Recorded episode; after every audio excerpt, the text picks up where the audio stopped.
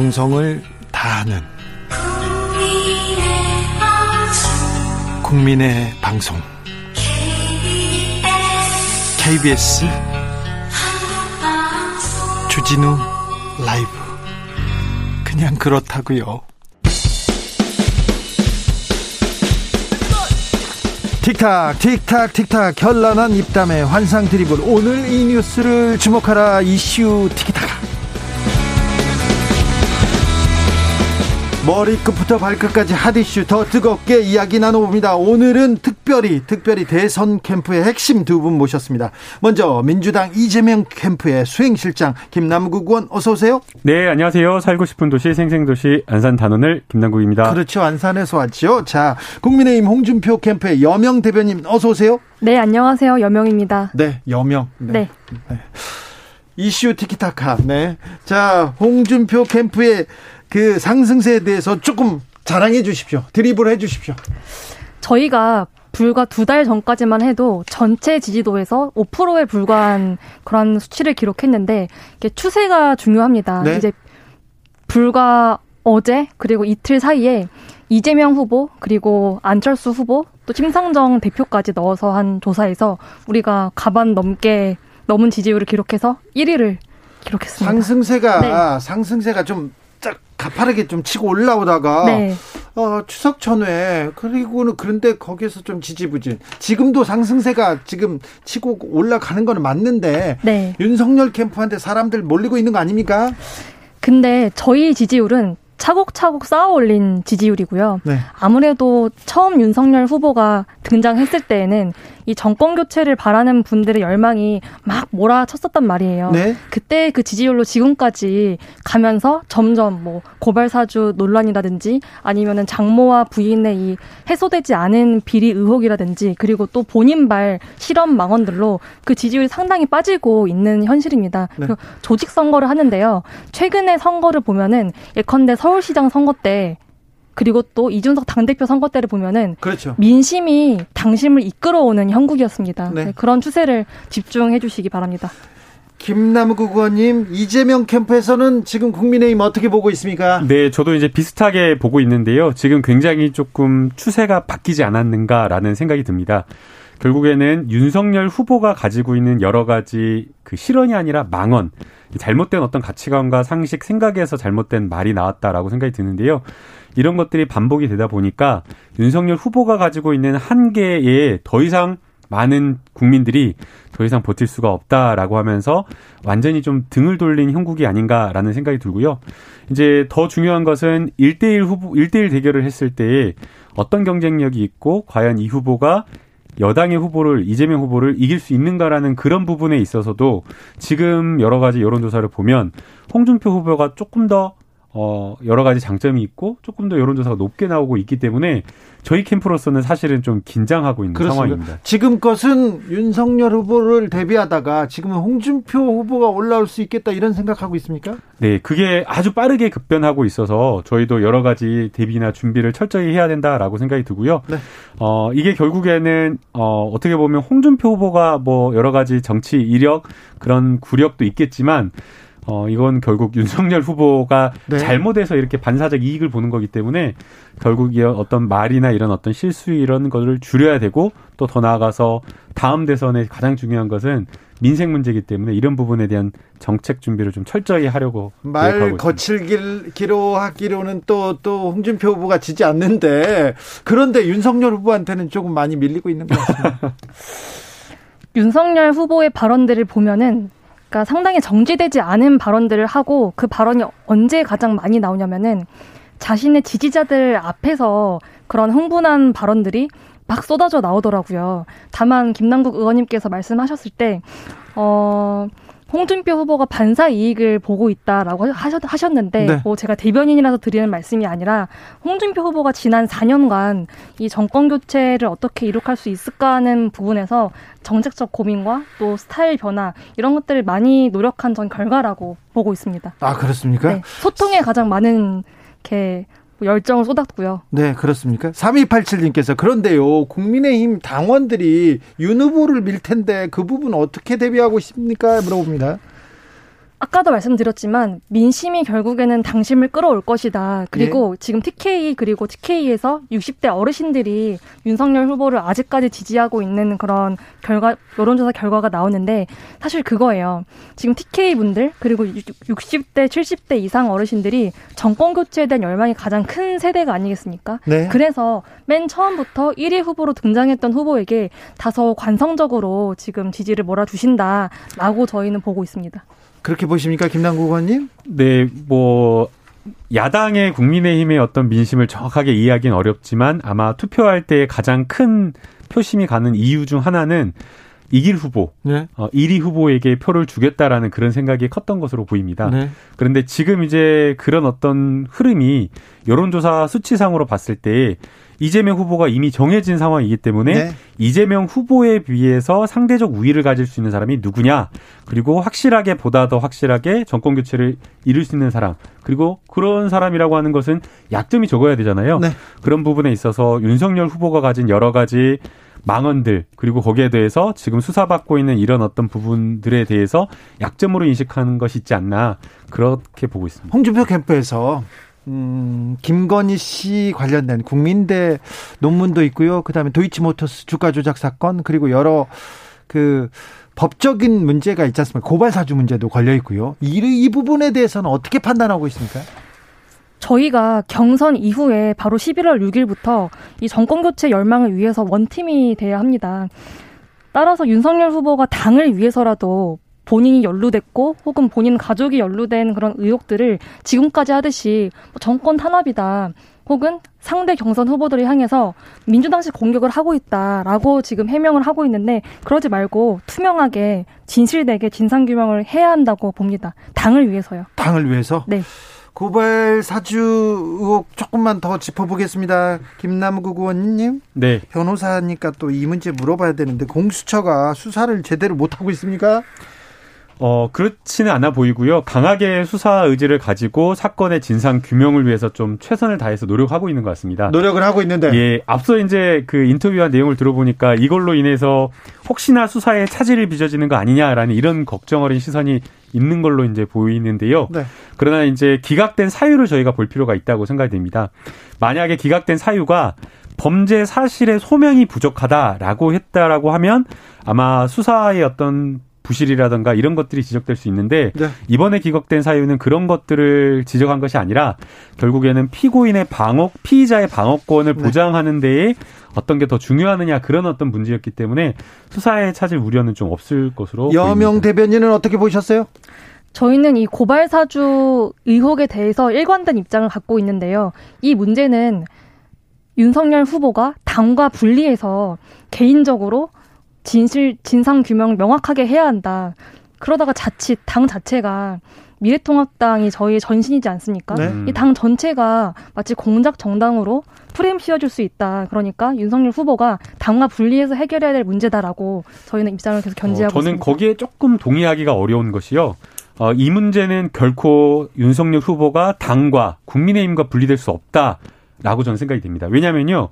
고발 사주인 건데 고발 사주한 사람의 책임이 있는 거고 또 동시에 고발 사주 받은 사람의 책임이 있는 거거든요. 근데 여기서 고발 사주 받은 사람은 김웅원 국민의 힘입니다. 네. 김웅 의원이 이렇게 받아 가지고 전달해서 그것이 국민의 힘 이름으로 고발이 된 것이기 때문에 과연 어느 단계에서 의사결정을 거쳐서 책임 있는 단위에서 의사결정을 거친 고발이 이루어졌는가 이게 수사의 또 핵심이기 때문에 네. 결코 윤석열 후보가 국민으로부터 자유로울 수 없고 또 국민의힘도 이 의혹과 관련된 부분에 대해서 철저히 진상 규명하고 수사에 응해야 된다라고 저는 생각이 됩니다. 심은정님께서 요새 토론을 보면 홍준표 후보 윤석열 후보에게 시원한 콜라 아니에요 밍밍한 이온 음료 같다는데요 이렇게 얘기합니다. 그런 분들 많아요. 사실 홍준표 후보도 당의 경선에 어떻게 보면 처음 참여하고 있는 거예요. 그리고 지금 후보들 중에 가장 최다선 의원이고 네. 또 선배란 말이에요. 네. 그러니까 이런 스탠스 입장에서 결국 우리는 우리가 경선 본선에 진출할 것이라고 하고 뛰고 있으니까 경선에 진출했을 때 우리 후보들을 다 모시고 원팀으로 뛰어야 한다. 아. 그런데 그것을 뭐 적군을 대하듯이 네. 그렇게 뭐 시청자들이 원하는 모습은 있겠지만 그렇게 할 수는 없는 것이다. 주적은 이재명이고 예, 본선으로 그럼요. 갈 거니까 예. 지금 어, 후배인 윤석열 후보 예. 봐주고 예. 있다 이렇게 얘기합니다. 너무 봐주다가 지금 그러니까 어려운 거 아닌가요? 품 넓게 가야죠. 품 넓게 가야 됩니까? 네. 그래서 일부러 봐주셨구나. 아무래도 검찰 후배이자 또 정치 후배입니다. 네. 까마득한. 네. 좋아하지 않는 좋아하지는 않는 것 같던데요. 그래도 뭐 대기실에서 보면은 두분 네. 같이 있을 때 화기애애하고 네. 이슈 티키타카는 2부에서 이어가겠습니다. 주진우 라이브 함께하고 계십니다. 지역에 따라 2부부터 합류하시는 분들 계시죠? 잘 오셨습니다. 어서 앉으시고요. 7시까지 함께 해 주십시오. 라디오 정보센터 다녀오겠습니다. 정한나 씨. 이슈 티키타카 이어갑니다. 홍준표 캠프에서는 홍준표 후보가 맏형이니까 이렇게 화기애애하게 분위기를 이끌고 있다고 이렇게 얘기했는데 근데 아, 토론 끝나고 나서 어깨 툭 쳤을 때 홍준표 후보 별 얘기 안 했습니까? 기분 안 나빴대요? 아무래도 까마득한 검찰 후배이자 정치 후배가 그렇게 어깨를 툭 치는 것이 약간 그분의 버릇인 것 같긴 하더라고요. 하지만 어른 입장에선 당황스러울 수 있겠죠. 그래도 웃어 넘기셨습니다. 그런데 이게 한두 번이 아니라 유승민 후보에게도 이렇게 마지막 모두 발언에서 뭐 그 고발 아니 그 무당 언급을 했다고 이렇게 토론회 끝나자마자 직진해가지고 그렇게 따지시고 심지어 밀치시기까지 하는 그런 모습들이 있었거든요. 아 그렇죠. 네 이분의 어떻게 보면 습관이다라고 생각하고 그냥 웃으며 넘기셨습니다. 아그 툭툭 치고 안 되는데요. 이거는 선후배 사이에도 허용되지 않은 거 않다라고 봐야 되고요. 요즘의 mz 세대에서는 뭐 예전에 과거에 저희 세대만 하더라도 예의라고 하는 게뭐 윗사람에게만 이렇게 지키는 게 예의다라는 그런 개념이 있어서 윗사람이 아랫사람 툭툭 치는 거 괜찮은 것처럼 여기잖아요. 어휴. 그런데 요즘은 그렇지 않다라는 음. 거죠. 그래서 서로 간의 예의를 지키는 게 맞는데 그런 행동은 토론 끝나고 적절하지 못했다라고 평가하는 게 맞을 것 같아요. 자, 이재명 나이 상관없이. 이재명 캠프의 예상 말고 김남국 의원한테 묻겠습니다. 윤석열 후보가 올라옵니까? 홍준표 후보가 올라옵니까? 와, 지금은 정말 예측하기가 어려워졌는데요. 네. 불과 며칠 전만 하더라도 개사과 전만 하더라도 윤석열 후보가 될 거다라는 그 예측이 훨씬 많았던 것 같아요. 네. 그리고 이제 그걸 가장 잘 느끼고 가장 민감하게 반응하는 게 현역 의원들인데 그래서 국민의힘의 현역 의원들이 윤석열 후보 쪽으로 많이 갔는데 네. 지금은 완전히 좀 달라져서 5대5 어, 굉장히 퀘스천인 것 같아요. 이태만님께서 김남국 씨, 우리 남국 씨는 윤석열보다 홍준표가 편한가 보군요. 이렇게 얘기합니다. 아니요, 그렇지 않아요. 그 역사적으로 봤을 때 윤석열 후보가 대통령 후보가 되는 것은 정말 있을 수 없는 일이다. 있어서도 안 되고 결코 있어서는 안 되는 일인데 그러나 이제 저희가 선거 전략적으로 봤을 때에는 윤석열 후보가 훨씬 더 상대하기가 좋죠. 왜냐하면 여러 가지 지식 수준이나 이런 부분에 있어서 어, 신문 한 번을 안 보고 산 것 같다. 책 한 권 안 읽고 30년, 40년을 살아온 사람 아닌가라는 생각이 들 정도로 기본적 지식과 건전한 상식이 부족해서 굉장히 저희로서는 상대하기 쉽고 또 그 다음에 리스크가 있잖아요. 네. 지금 여러 가지 걸려 있는 어, 수사 그리고 이게 수사가 본인 것만 문제가 되는 게 아니라 가족과 관련된 장모, 와이프, 부인 여러 가지 사건들이 이어진다. 이어지고 있어서 그런 리스크 때문이라도 윤석열 후보가 상대하기 훨씬 더 쉽다고 보고 있는 게 객관적인 것 같습니다. 여명 대변인 어떻게 보십니까? 오늘도 윤석열 캠프 측에서 홍준표 후보로 지지세가 몰리는 것은 역선택의 일환이다라는 취지의 그렇죠. 발언을 했더라고요. 얘기를 계속 홍준... 여전히 이렇게 네. 주장을 하고 네. 하는 건데 역선택 음모론을 그러니까 우리는 윤석열 후보에 대해 당원의 입장에서 말씀을 드리면은 리스크가 하락 리스크가 상당한 후보다 지지율이 빠질 가능성이 많은 후보인 거죠. 그러니까 조직력으로 지금 버티고 있는 형국인데 만약에 그러니까 우리 당 경선은 저희 당 경선은 역선택이 불가능한 구조이지만 만약이라도 역선택이 가능하다면은 그런 후보를 본선 후보로 올리는 것이 민주당의 역선택일 것이지 홍준표라는 검증됐고 논란에 휩싸여 있는 것이 없고 정책이 탄탄한 후보를 역선택하는 것이 말이 됩니까? 게다가 2030의 압도적인 지지율을 갖고 있는 후보를 이제 국민의 집단지성이라는 게 정말 현명하고 정말 무서울 정도로 맞는 것 같아요. 그래서 어 물론 당심이라고 하는 그런 어떤 당원들의 전략도 투표도 있겠지만 바깥에 있는 국민들의 민심이 요즘에는 예. 오히려 당심을 거꾸로 끌고 가고 견인하는 그런 역할을 하고 있어서 최근에 나온 이런 어떤 여론조사의 흐름을 무시할 수 없을 거다. 네. 그래서 당심 뭐 아무리 현역 의원들이 밑에 지역에서 조직 장악해가지고 당원들의 마음을 움직이고 붙들어 놓는다고 해도 그런 어떤 바깥에 있는 여론의 큰 흐름을 이기거나 거슬러 가기는 어려울 거라고 저는 보여요. 예. 2584님, 홍준표 바보. 윤석열 잡는 방법을 모르는 겁니다. 윤석열한테 약점 잡힌 거 아닌가요? 이렇게 이런 얘기도 하는데, 8998님은 홍 후보 지금처럼 하면 3위 될 수도 있어요. 이렇게 걱정하는 분들도 있습니다. 그죠? 그냥 답변하지 않겠습니다. 그렇습니까? 경선 룰은 홍준표 네. 후보가 선호하는 방식으로 결정이 됐습니까? 저는 이 방식이 상식적인 결과이지 네. 우리 후보가 주장하는 원하는 식으로 손을 들어줬다라고 보면 안 된다고 생각을 합니다. 네. 선관위 만장일치 된 걸 보니까 예. 이게 절충적으로 예. 된것 아닌가. 예. 지금 그러니까, 딱 양강구도의 의견을 좀 받아들이는 예, 그러니까 것 보면은 같습니다. 1차 컷오프 경선 때부터 이 특정 캠프 윤석열 캠프 측에서 상당히 억지 주장을 하면서 비상, 비상식적인 요구를 해온 거예요. 그래서 네. 매 차수 경선 때마다 룰 같다. 네, 불필요한 논쟁이 있었던 건데 오히려 저희는 이번 결과에 대해서 좀 항의를 하고 있는 것이 당원 모바일 투표가 있고 그 투표에 참여하지 못한 분들을 대상으로 ARS 투표를 합니다. ARS 조사를. 네. 근데 그때 본인 인증 절차가 없는 거예요. 어. 다른 정당은 다 있는 것으로 아는데 당연히 있어야 되는 거 아닌가요? 그래서 우리는 음. 이거는 대리 투표를 방지하기 위해서 그러니까 선거의 4대 원칙을 지키기 위해 반드시 ARS 뭐 조사 응답 시 본인 인증이 들어가야 한다라고 주장을 하고 있고 또 윤석열 캠프 측에서는 그거는 뭐 억지 주장이고 어르신들이 투표를 못하게 하려는 공작이고 이렇게 주장하고 있더라고요. 임종호님께서 민주당 지지자입니다. 하지만 솔직히 홍준표, 홍이 더 두렵습니다. 얘기합니다. 그런데 홍준표 후보 측에서는 민주당에서 역선택으로 어, 윤석열을 띄운다 이런 얘기는 안 합니다. 저희는 그런 주장을 하지 않죠.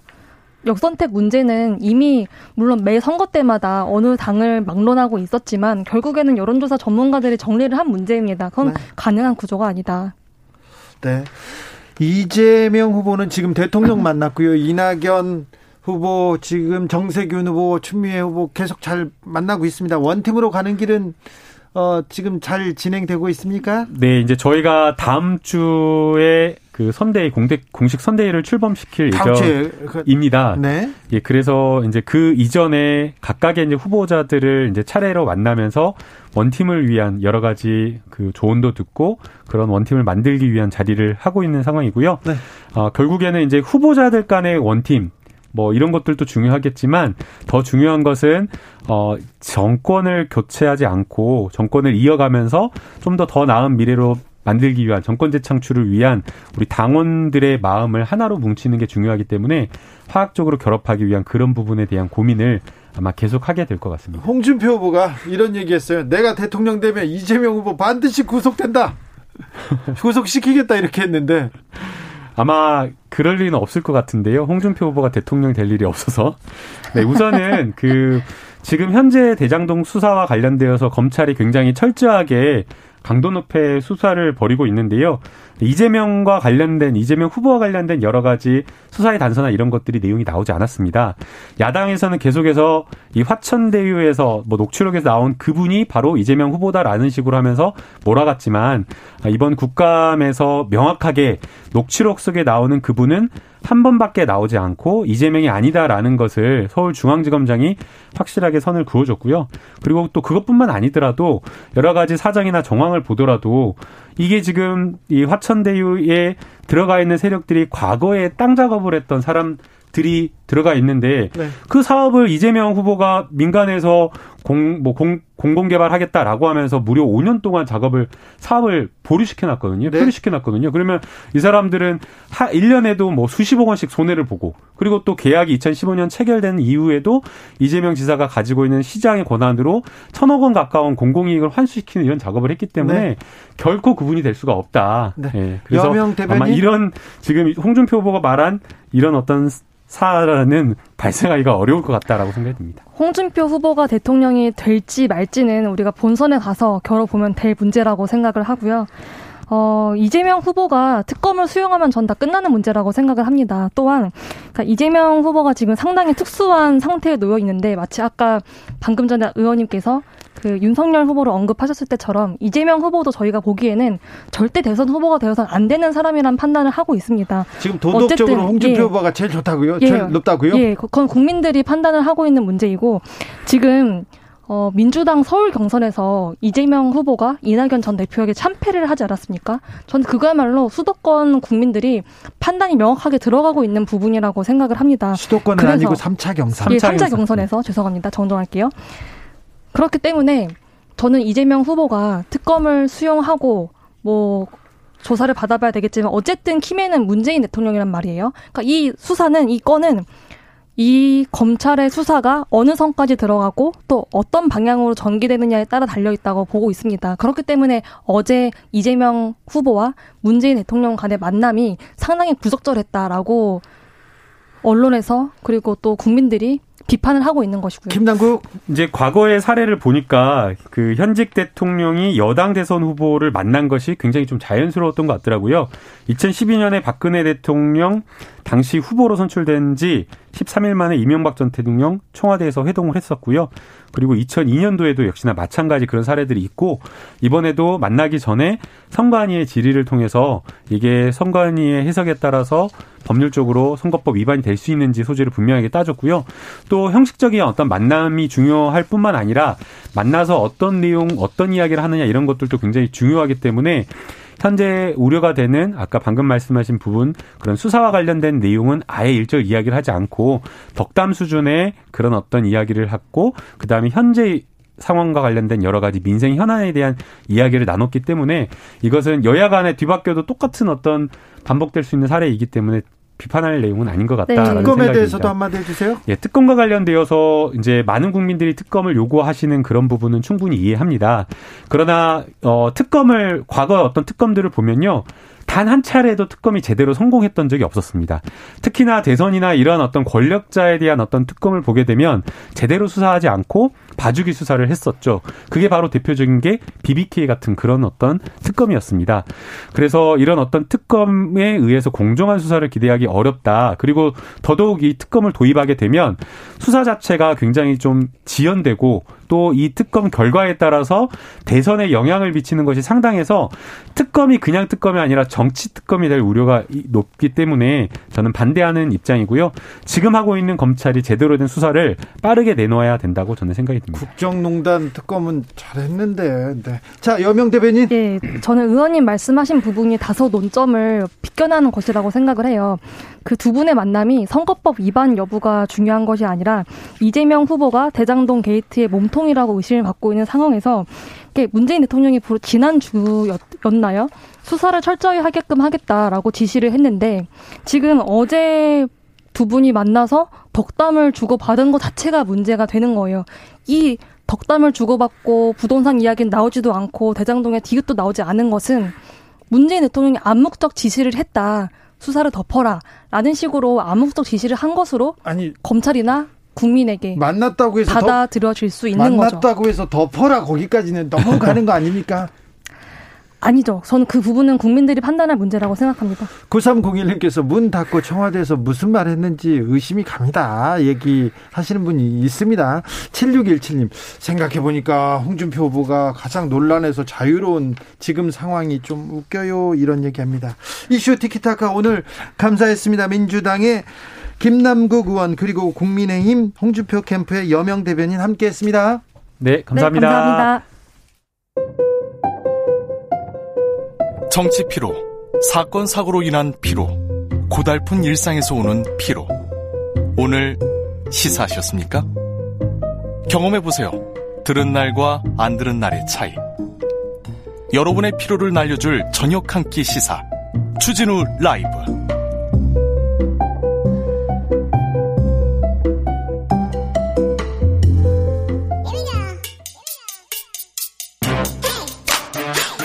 뉴스를 향한 진지한 고민 기자들의 수다 라이브 기자실을 찾은 오늘의 기자는 코인데스크 코리아 김병철 편집장입니다. 어서 오세요. 네, 안녕하세요. 편집장님, 요즘 코인 시장 어떻습니까? 아, 이게 정말 알 수 없는데요. 계속 요즘에 비트코인이 오르다가 네. 예, 요 이번 주 들어가지고 약간 강세장이 좀 주춤하는 분위기입니다. 거침없이 오른다. 뭐 좋은 뭐 뭐 천만 원까지 간다 아니 천만 원이 1억 아니죠. 원 간다. 1억 원 간다 얘기하다가 지금 또 떨어졌다면서요? 네, 조금 떨어지고 있는데요. 이게 비트코인 가격이 지난주에 8,200만 원대까지 올라갔었어요. 그러다가 이번 주에 들어서 한 8% 하락해서 지금 제가 막 보고 들어왔는데 7,200만 원 순에서 지금 머무르고 있습니다. 자, 근데 비자, 마스터카드 이런 카드 회사가 비트코인과 이렇게 손을 잡는다고요?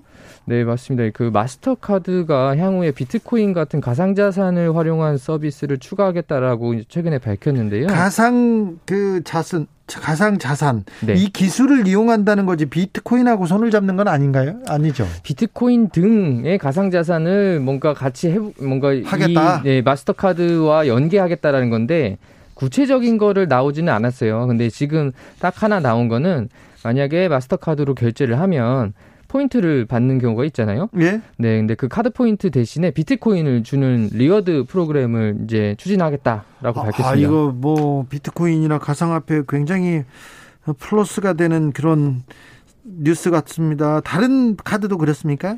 어, 지금 비자가 사실은 비트코인과 연계한 서비스를 내놓은 지는 꽤 오래됐어요.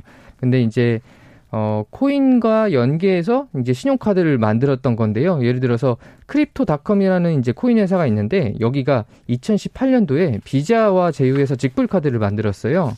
그래서 제가 비자 가맹점 상점에 가가지고 이 카드로 결제를 하면 중간에서 크립토닷컴이 그 코인을 어, 제가 보유하던 코인을 팔고 그거로 법, 그 현지 화폐로 가맹점에 주는 구조인 거죠. 그래서 소비자 같은 경우는 코인을 내고 상점은 법정 화폐를 받는 이런 구조의 지금 직불 카드가 2018년에 나와서 사실은 뭐 비자를 받는 상점이 전 세계에 한 700만 곳 있거든요. 그러니까 이제 코인을 사용할 수 있는 사용처는 꽤 넓었던 거죠. 그러면 실제로 코인 결제하는 사람들이 좀 있습니까? 어, 제 주변에는 좀 보기가 어려운데. 우리나라에는 찾아보기 어려운 거 아닌가요? 네. 우리나라는 워낙 이 전자결제가 잘 되어 있는 나라예요. 세계적으로도. 그리고 또 신용카드를 저희가 2000년 초반대에 이제 DJ 정부 때 굉장히 장려했잖아요. 그래서 신용카드를 받는 곳도 많고 또 사용하는 사람도 많아서 사실 비트코인 같은 가상자산을 결제에 사용하는 사람은 상당히 좀 적은 편입니다. 네, 알겠습니다. 아무튼 비트코인 뉴스를 계속 우리가 전해야 될 것 같습니다. 앞으로 네. 관련 뉴스가 계속 쏟아지고 있어서요. 알아야 될 것 같습니다. 아우 나는 몰라 관심 없어. 아니요. 알아야 될 것 같습니다. 공부를 계속 해야 될 것 같습니다. 음, 저는 이 뉴스가 참 슬펐습니다. 한국의 비정규직 순위가 매년 높아지고 있다고요. 비정규직 근로자 수가 점점 늘고 있다면서요. 네, 맞습니다. 그 지금 비정규직 근로자 수를 통계청에서 발표를 했는데 역대 최고치가 지금 나왔습니다. 그래서 전체 임금 노동자 중 10명 중에 이제 4명이 비정규직으로 나타났고요. 네.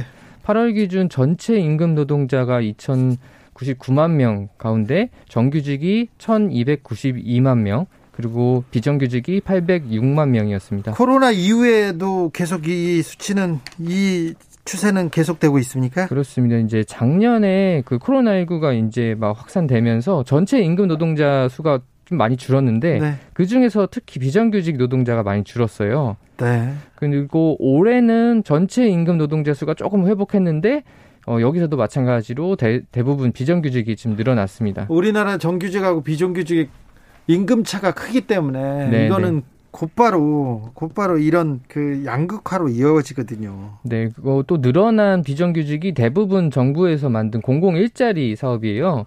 그래서 뭐 보건, 사회복지 서비스 이렇게 뭐 노인 일자리 사업과 관련된 게 많아서 어 양질의 이제 정규직은 좀 줄고 비정규직이 좀 늘어나는 추세입니다. 네.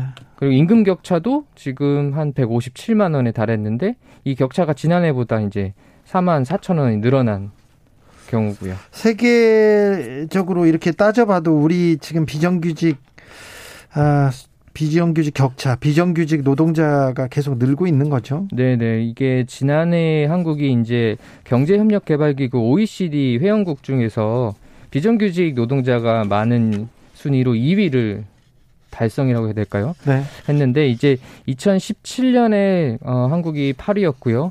그 다음에 2018년에 7위, 2019년에 4위로 계속 오르다가 이제 작년에는 2위까지 올라간 거죠. 지금 1위는 콜롬비아로 비정규직 가장 많은 나라고 그 다음이 이제 우리나라인데 이게 이제 문재인 정부가 들어서서 공공부문 비정규직을 정규직화를 계속 추진을 했었잖아요. 네. 근데 이거 그걸 통해서 민간 기업들도 이런 정규직화를 이제 유도하려고 애썼는데 사실상 이제 수치를 보면 좀 작동하지 않은 걸로 나타나는 거죠. 정규직과 비정규직 똑같은 일을 하는데 임금 격차가 계속 차이가 나는 거. 그리고 그 직장을 잃기 쉬운 거 이런 점을 좀 지적할 수밖에 없습니다. 아 안타깝습니다. 정부가 대출 조이기에 적극적으로 나섰어요. 적극적이었는데 더 적극적이 됐습니다. 네, 맞습니다. 어제 가계부채 관리 방안을 발표를 했는데요.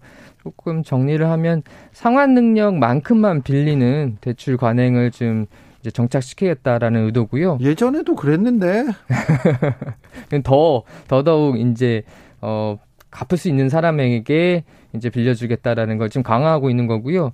그래서 내년에 가계부채 증가율이 올해보다는 좀 낮은 4에서 5%대 수준으로 관리하겠다라는 게 지금 홍남기 기획, 어, 기획재정부 장관의 어, 말이고요. 돈을 좀 더 빌려 쓰기 어렵게 된다고 하는데요. 주요 음. 대책이 뭐가 있습니까? 네, 지금 DSR, DSR 많이 들으셨을 텐데 네. DSR 2, 3단계 도입 시기를 이제 6개월 앞당기는 거예요. 이게 내년 7월 예상 예정이었는데 좀 반년 앞당겨서 내년 1월부터 어, 적용 조기 적용을 하려고 하는 거고요. DSLR DSLR은 저기 뭐지 카메라죠.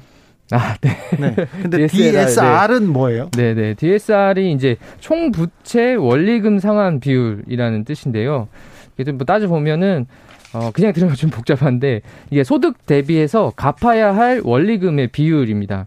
이거 아까 말씀드렸던 거 마찬가지인데 갚을 대출을 상할 수 있는 능력을 심사하기 위한 어떤 지표예요. 네. 그래서 소득이 어느 정도 있느냐에 따라서 그렇다면 이 사람에게 맞는 이 사람이 빌릴 수 있는 대출은 이 정도다라는 건데 예를 들어 DSR이 40%다라고 하면 네. 연소득이 1억 원일 때 원리금 상환으로 4천만 원까지 할 수 있다. 빌릴 수 있다라는 뜻입니다. 아무튼 돈 빌리기 엄청 어렵답니다. 예. 이제 자기 능력 안 되면 절대 돈 빌리지 말라고 하니까 그거 좀 유념해 주십시오. 자, slow 인플레이션에 대한 우려가 나온다는 얘기가 나오는데 또 slow 인플레이션은 뭡니까? 네, 어, 최근 경제를 설명할 때 이제 인플레이션, 뭐 스태그플레이션은 뭐 거기까지 보셨을 거예요. 네, 거기까지는 알겠어요. 네, 근데 이제 slow 인플레이션이라는 단어가 조금씩 좀 나오고 있어요. 이게 이번에 새로 생긴 건 아니고 예전에 네. 또 있던 용어이긴 한데 slow는 성장이 늦다는 거, 거죠? 그렇죠, 맞습니다.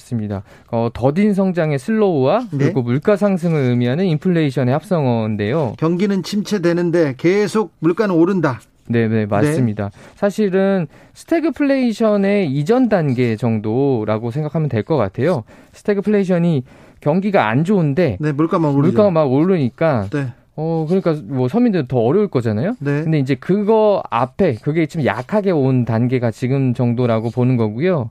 스태그플레이션은 2070년대 이제 석유 파동, 아 1970년대 석유 파동 당시에 이제 막 물가 오르는데 어, 소득은 주는 이런 상황이었는데 지금도 석유 가격이 그때만큼은 아니지만 계속 오르고 있습니다. 네, 물가도 네. 오르고 있는데 경기는 계속 침체된다. 이 네, 맞습니다. 이 지금 국면에 들었다는 거죠? 네, 정확합니다.